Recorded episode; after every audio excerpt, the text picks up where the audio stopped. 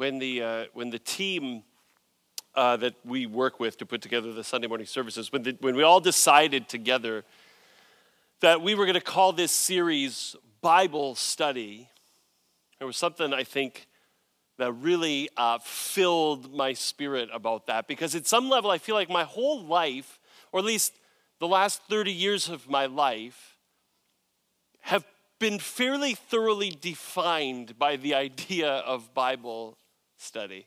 I, I, can't remember any further back than, than, grade 10 in this regard, but I remember as early as grade 10, a, a group of my friends at the Christian high school that we attended asking me whether I would lead a Bible study with them every single week.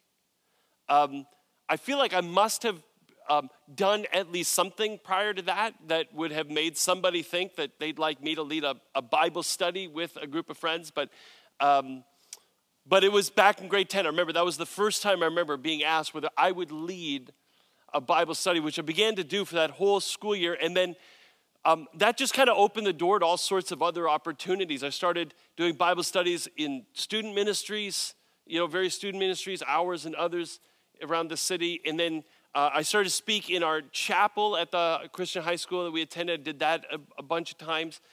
And it got to the point where this whole idea of studying the Bible and helping people understand what the Bible says became so important to me. I was so compelled by it that I began to think maybe after high school, I should just go straight to Bible college and uh, get into ministry, like uh, study theology and, and begin to study the Bible and explain to it what to people what it means. And, uh, you know, for my journey, I think wisdom prevailed in retrospect, and, and I went with the encouragement of others and did an engineering degree. But, but even halfway through that engineering degree, I contemplated dropping out of school. And Chris Fowler and I, who uh, is the location leader at our Glenridge location, we were the two of us, we were going to move to Halifax and plant a church. And I was going to do all the preaching. And uh, again, wisdom prevailed and, and I stayed in school. But by the time my engineering degree was arriving at completion, I knew it had just my, so much of my life had been absorbed by this, by, by the idea of Bible study.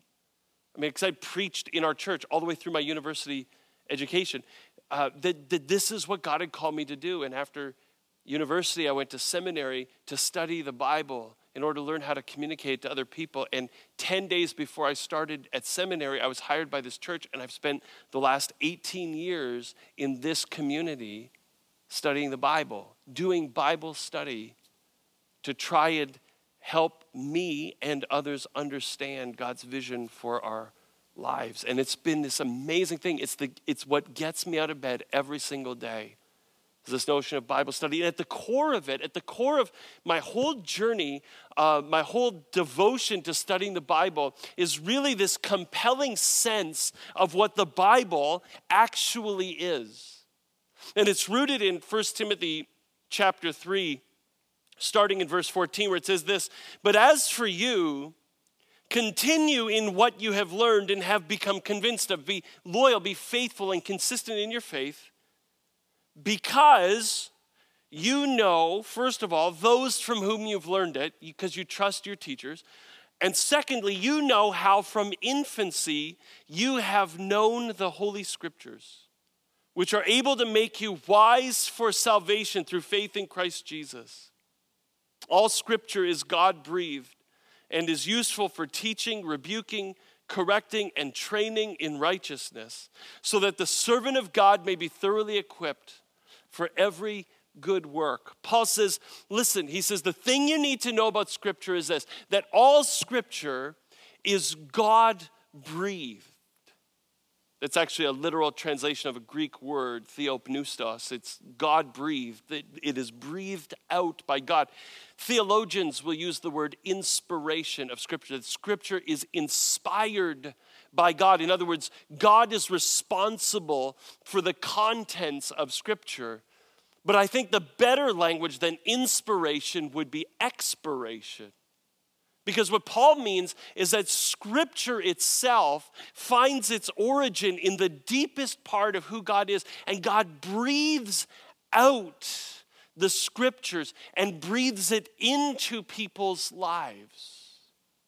In a sense, scripture is kind of like divine CPR, right? Scripture is how God breathes his life into spiritually dead people and makes them become spiritually alive. That's what Paul says, that God breathes out the scriptures so that we would be wise for salvation. In other words, that we would learn to understand God's vision for our lives and be able to begin to live it out in the way that we live every single day. And he says there's two ways that God does this through teaching and rebuking, which is the, uh, the positive side, and the negative side of forming people's beliefs. Scripture both teaches you what to believe and fixes those incorrect beliefs that we hold. That's the one thing it does. The other thing is it, the words are correcting and training in righteousness. It corrects our bad behavior and it trains us in good behavior, in Christian behavior, righteous behavior. What, what Scripture does through teaching and rebuking is breathe the thoughts of God into our mind. What it does through correcting and training in righteousness is breathe the life of God into our life so that our lives begin to resemble His life and we become, Paul says, thoroughly equipped for every good work. We become the people that we were created to be, able to do the things that God has called us to do, which is to partner together with Him to bring His loving, healing hope into the world. That's what Scripture is.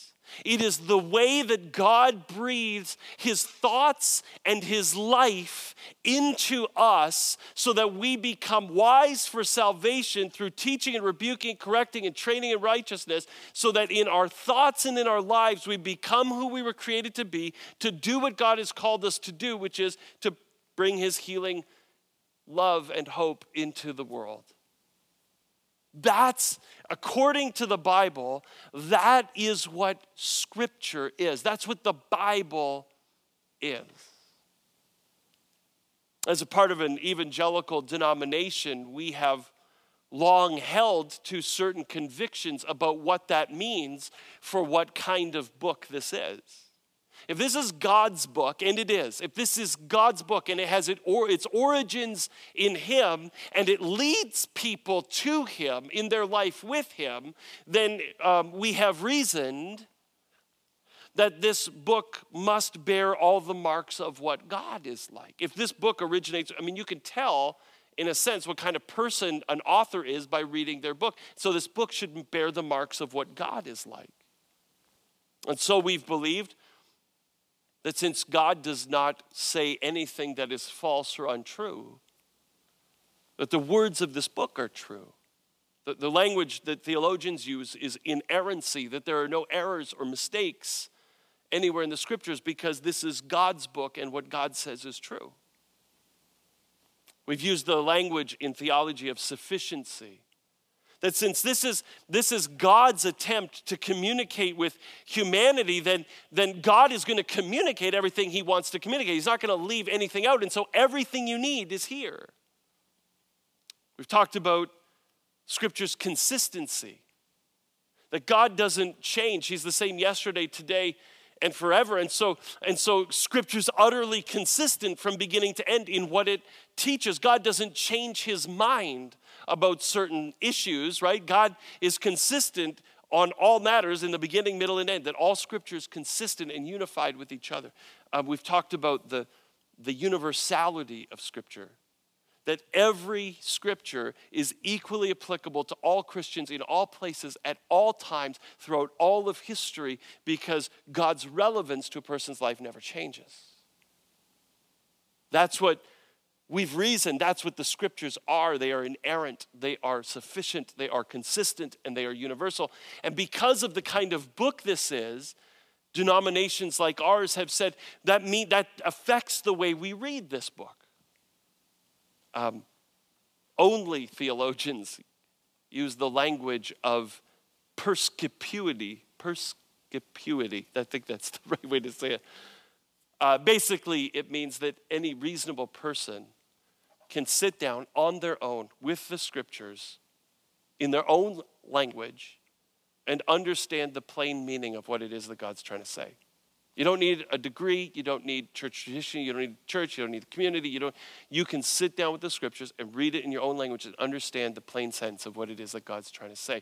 If, secondly, you approach the scriptures with what some people have called a, a common sense interpretive filter. In other words, you come to the Bible reading for the plain sense of what scripture literally means, except when your common sense tells you this can't be literal, and so you interpret it symbolically.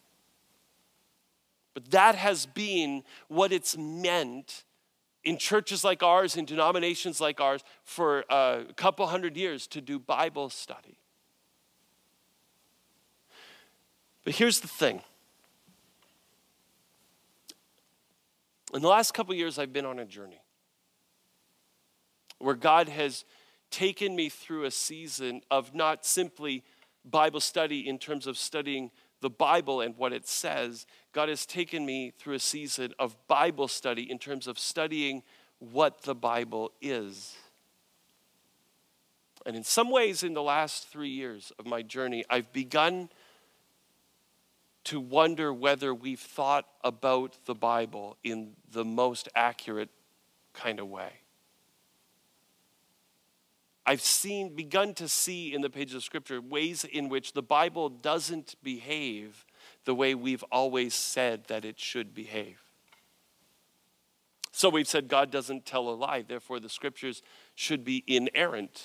They should have no errors or mistakes, except um, there are mistakes in the Bible.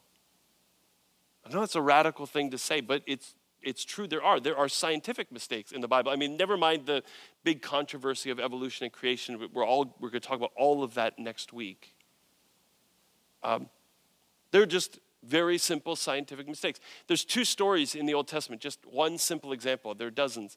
There are two stories in the Old Testament where two different women, you know, with infertility, struggling with infertility, um, try to resolve their infertility by eating the mandrake fruit a fruit called the mandrake, which was in the ancient world widely believed to be both an aphrodisiac, it was going to incite the passion of your partner towards you, uh, and it was a cure for infertility. And so you, get, you, you can tell in the Hebrew language the connection because the, the Hebrew word for mandrake is dudaim, and the Hebrew word, one Hebrew word for love, is dotim.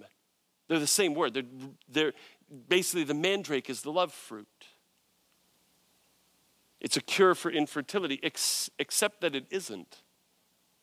Right? If you go to the Hamilton Fertility Clinic, they're not going to give you a plate of mandrakes and say, eat these. You know, that should just, in the ancient world, they believed that it was a cure for infertility, but that's, that's just false. It's not. Even though that perspective is contained in the page of Scripture. Even Jesus himself, in Mark chapter 4, Jesus says, the mustard seed is the smallest seed on earth. That statement just isn't true.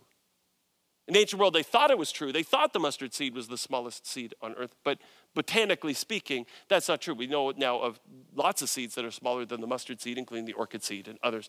That what Jesus said, just scientifically, factually, is just not, it's not true. Um, and whether that constitutes a mistake or an error, they, they were doing the best with the knowledge they had, but, but it's now, in terms of what we understand the 21st century, it's just scientifically not true. And I've begun to wonder that's not what we've meant by inerrancy. We've meant that everything is true. And what do you do with that? Uh, there are historical inconsistencies or mistakes in Scripture. I mean, the story of the life of Jesus is told four times, and some of the same incidences are reported in multiple versions of the gospel. And and some of those stories, they're reported so differently that the two stories are actually functionally irreconcilable. You can't, they can't have happened the way both of these stories are describing it. What, if, if Matthew is right, Mark has to be wrong, and if Mark is right, Matthew has to be wrong. And there's really, there's no way, without getting into the realm of fanciful speculation, there's really no way to reconcile the two stories. One of them is factually inaccurate. What do you do with that? In the Old Testament, there's a story in 1 Chronicles 21 where it says that Satan incited King David to take a census, that King David took a census of the nation of Israel, and God was displeased with that, and so he punished Israel. And, and that, was a t- that was spiritual warfare. There was a spiritual attack that convinced David to take a census of Israel. And I kind of feel the same way when that long form shows up in my house, that Satan is at work here. in 2 Samuel 24, the same story is told, but it said that God told David to take the census. It takes a lot of theological gymnastics. If God and Satan are not the same person, then those stories don't fit together very neatly. Um, We've said that scripture, that God doesn't change, and so scripture is consistent on everything that it teaches from beginning and end, except that it, it isn't. If you read the, the oldest books of the Old Testament, those authors don't have any sort of formed belief about the afterlife. The, the consistent belief in the oldest parts of the Old Testament is that you die and you go to the grave and that's it. And then you get this development of this idea of Sheol where people's ghosts go, but it doesn't matter whether you're good or bad or whatever. All the ghosts go to the same place, and you're not really existing. You're only kind of existing. Um, it's not the afterlife the way we think of the afterlife. And then you get this phase where there's this sort of money, well, maybe there's a little bit more than that. And then in the last chapter of one of the very last books written in the Old Testament is the first mention of the resurrection of the faithful. That's the first time that doctrine is mentioned. And then what happens in history is that the Jews, between the end of the Old Testament and the first century, they develop this whole theology of the resurrection so that the, by the time Jesus comes along, virtually everybody believes in resurrection. But that was not the belief that started at the beginning of the Old Testament. There was a progression or a development of theology. At times, there's even disagreement. You know, the book of Proverbs. The whole thesis of the book of Proverbs is that if you live a wise and righteous life, God will bless you. But two books earlier, you have the book of Job, who was the most righteous man on the earth. And because he was righteous, God allows Satan to destroy his life in order to win a bet. The righteousness of Job didn't get him blessing, it ruined his life. The book after Proverbs is the book of Ecclesiastes, where the writer of Ecclesiastes says, Wisdom is BS. It doesn't get you anything, it's a waste of time. And these two opinions about whether wisdom and righteousness gain the blessing of God, uh, they sit in tension with each other. It, they don't all, not all scripture comes out in the same place. Ethically, ethically, the teachings of scripture are not consistent. And listen, I'm, what I'm wa- doing is I'm walking through this series. Next week, we're going to talk about science, and then we're going to talk about history, and then we're going to talk about theology, and then we're going to talk about ethics. So, four weeks from now, we're going to talk about the fact that ethically, the scripture is not consistent. At the beginning of the Old Testament, the Jews are given certain laws about how to buy slaves, own slaves, treat slaves, work slaves, uh, gain slaves, sell slaves, free slaves. They're given all this legislation about how to own slaves because it's an entirely slave driven economy. Fast forward all the way to the end of the New Testament, and Paul, with a wink, is saying to his friend, maybe it's time, you know, you let your slaves go. The scholars call it the redemptive arc of Scripture, where the teaching of how we ought to live actually changes over time.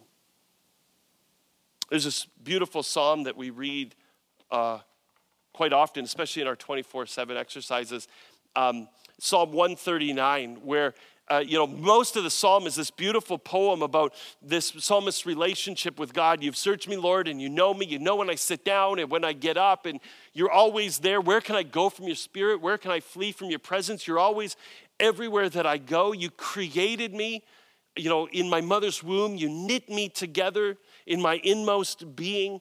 Um, how precious to me are your thoughts, oh God. How vast is the sum of them. I just love the way you think about me and so on. And it ends with this prayer that says, Search me, O God, and know my heart. Test me and know my anxious thoughts and see if there's any offensive way in me and lead me in the way everlasting. It's this beautiful prayer of this person who's hungering to live rightly in relationship with God. Verses 21 or 19 to 22 say this If only you, God, would slay the wicked. Away from me, you who are bloodthirsty. They speak of you with evil intent. God, your adversaries misuse your name. Do I not hate those who hate you, Lord, and abhor those who are in rebellion against you? I have nothing but hatred for them, and I count them my enemies. We don't read those verses quite so often. That's his prayer. Do I have nothing but hatred for your enemies? Search me, O God, and know my heart. See if there's any offensive way within me. It was a badge of righteousness for the psalmist to hate his enemies. Then Jesus comes along and he says, You've heard it said, hate your enemies. Yeah, I did hear it said in the Bible. And he says, No, love your enemies. That's how it is now. It's just not always consistent. Anyway, it's, it's in this journey over the last few years, it's got me to wonder whether we've been thinking about the Bible and what it is and how to read it, how to understand it in the very best possible way. And what I began to wonder is whether it isn't worth it for us to begin to think about Scripture differently, not to abandon the idea that it's God's book. It is absolutely God's book to make you wise for salvation through teaching, rebuking, correcting, and training in righteousness, so that the person, the servant of God, can be thoroughly equipped for every good work because it is breathed out by God. This is God's book. And I'm not saying that we compromise that belief at all. I'm just wondering whether, with this right from the early centuries of the church, the church fathers said there is a comparison to be made between Scripture and Jesus. Scripture and Jesus. See, Jesus was 100% God, but he was also 100% human. He was 100% God, so that Matthew could say that when Jesus was born, he will be called Emmanuel, which means God with us. Jesus living on earth was God living and moving among his people. He was God. And yet, the writer of the Hebrews says, he was made like his brothers and sisters in every way, fully human, indistinguishable from any other human being who ever lived. He was fully 100% human. While Jesus was on earth, he was never anything less than God, but he never lived as anything more than a human being. 100% God and human. Not 50% God, 50% human, not God 50% of the time, human 50% of the time, not doing some things as God, some things as a human, not being God, but appearing to be human. Jesus was 100% God and 100% human. Now, we struggle with that. Those who uh, haven't bought into the faith generally struggle with the idea that Jesus was God. They think of him as a great moral teacher or a guru or example of love or whatever, but he just he wasn't God. That's but I think in the church, we struggle thinking about Jesus as a human being. We don't like the humanity of Jesus, it feels degrading to think of Jesus as a human being. That's why we don't talk about Jesus having diarrhea. Right? Jesus eats a bad piece of fish and he's got the trots for a couple days. Like we don't we don't like talking about that. We feel like it disrespects Jesus to talk about his humanity like that. We don't like talking about the fact that Jesus had to learn things. Bible says he grew in wisdom and stature, that in the same way that his body grew as he got older and bigger, that his wisdom grew.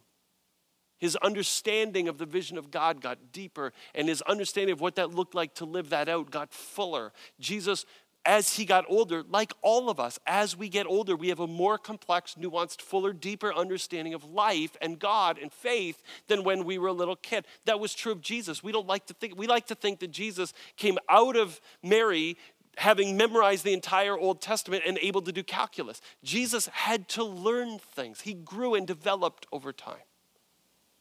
We're going to talk about that. We don't talk about the fact that Jesus battled with lust. Jesus it says in Hebrews that Jesus was tempted in every way that we are, except he was without sin. The only thing that separated Jesus' humanity from ours was sin. So if you've ever been tempted with something, if you've ever been tempted by lust, then Jesus was tempted in the same way. Jesus was a man who was attracted to women and had to battle the temptation to lust. That's what the Bible teaches. We don't like to think about that. He never sinned, he never fell into lust. we don't like to think about the humanity of Jesus like that. I'm about to blow some people's minds. We don't like to think about the possibility that Jesus made non sinful mistakes. Smoke coming out of anybody's ear? Think about this for a second. Think about this. Do you think Jesus, working in his father's carpenter shop, ever cut a piece of wood to the wrong length because he had misread the measuring tape? And had to throw away the piece of wood and get another one and cut it to the right length. Do you, ever, do you ever think Jesus ever added together 27 and 38 and got 75, which I assume is the wrong answer, but I can't do math in my head?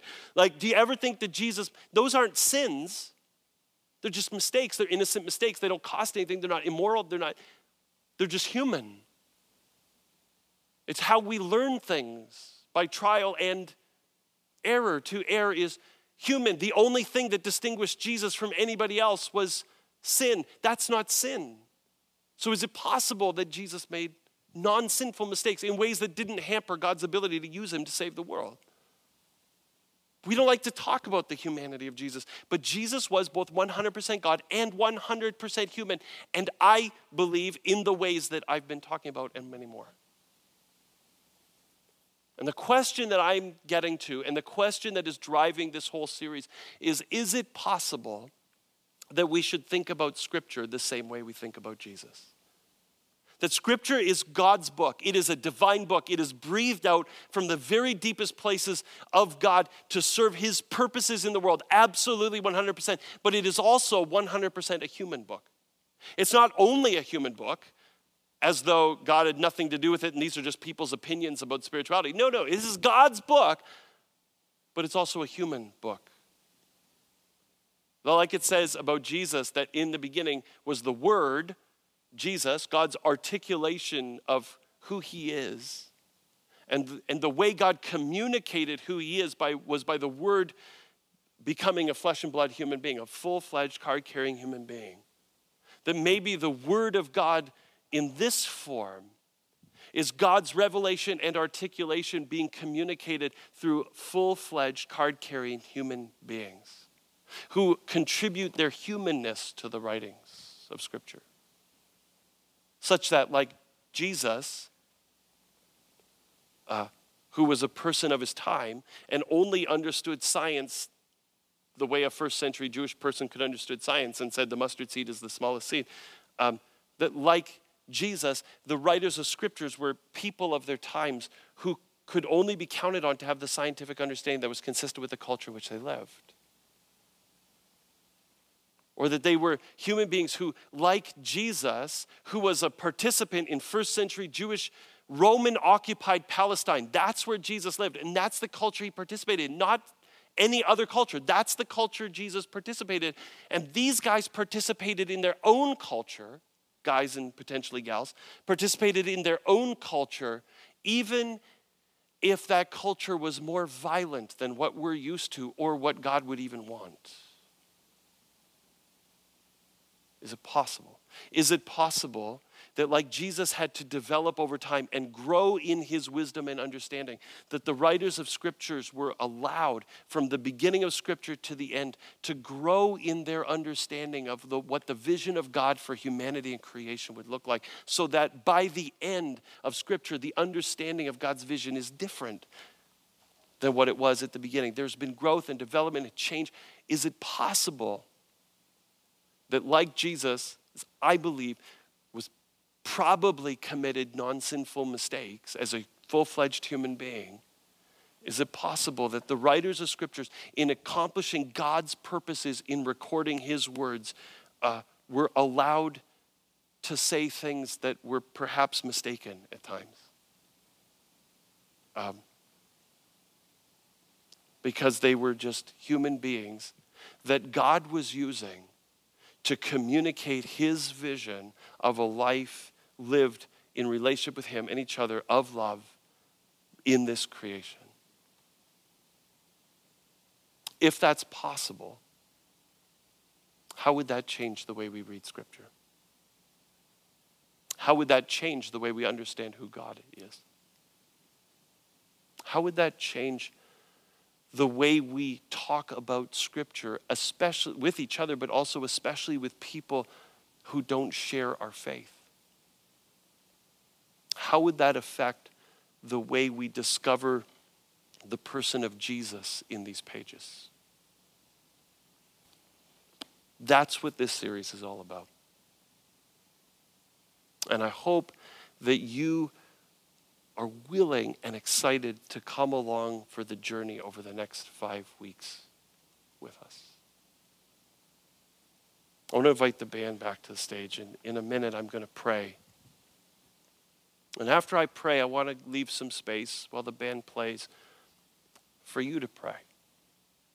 Because I can imagine that there are people in some very different places in your head and in your emotions this morning. That, that there are probably some people who are surprised and even shocked, maybe even disappointed to hear some of the things that I've been reflecting on and some of the suggestions that I've been making. And if, if you're in that space this morning, I wonder whether it would be appropriate for you to use that that empty space of prayer with God just to pray for grace. That God would give you the grace to live in community with us and be a part of the dialogue and to create the space for people to think and believe differently than you as we dialogue together and all grow towards wherever it is that God is leading us as we more fully resemble His Son, Jesus Christ. On the other end of the spectrum, I can imagine that there are people who are relieved, even excited that this, this morning has been like a breath of fresh air for you because you have long felt some of these tensions in Scripture and not known what to do with it, and not known that it's okay to question faith, and not known that it's okay to, to revisit what you believe about the Bible. And you've heard the possibility, the hope this morning that maybe some of these tensions that you've been feeling can be uh, even, you can move towards resolution. And I'm I wonder whether for you, your prayer in that, that time for, with you and God would be that God would reveal himself to you in this journey in a brand new and fresh way. I wonder whether there are those who are right now closed to some of the ideas that I've put out there this morning. You're just not open to entertaining any new thoughts about Scripture. And I wonder whether your prayer might be that God would. Uh, allow you to stay humble and soft and open to, uh, to considering what God might want to teach you in the next five weeks. Not necessarily that you would agree with everything that I've said or everything I will say over the next five weeks, but that God would, you'd remain open to what God wants to teach you in this journey. And I wonder whether there's a community of people who's just excited and intrigued and just eager to hear where these conversations are going to go. And I wonder whether your prayer might be that God would give you discernment over the next weeks to allow what is garbage to fall away, but that you might cherish and cling to what is real and true and what God wants for you in the way that we think about what this book is, what it looks like to read it, and what it means to discover God and His Son Jesus Christ through it. Let's pray together. I'll pray, and then will just leave some open space for you to carry wherever you are before God, to name it, to own it, and to ask God to lead you through it. Let's pray together. Father, um, these are sort of seminal moments where we re ask some of the fundamental and foundational questions about faith. And it can be very unsettling, it can be very scary to step into a space of asking questions about stuff that we thought was settled a long time ago. And God, I pray that you would be present in the midst of the journey of this Bible study series as we begin to unpack what the Bible is and how you've used it to communicate to us. And I pray that you would create a spirit of unity among us, not unanimity, not uniformity, but unity as we together journey in community with each other towards the future that you have for us as individuals and as a community. We pray through Jesus Christ, your Son, who lives and reigns with you in the unity of the Holy Spirit as one God forever and ever. Amen. Spend a minute with the Lord in prayer.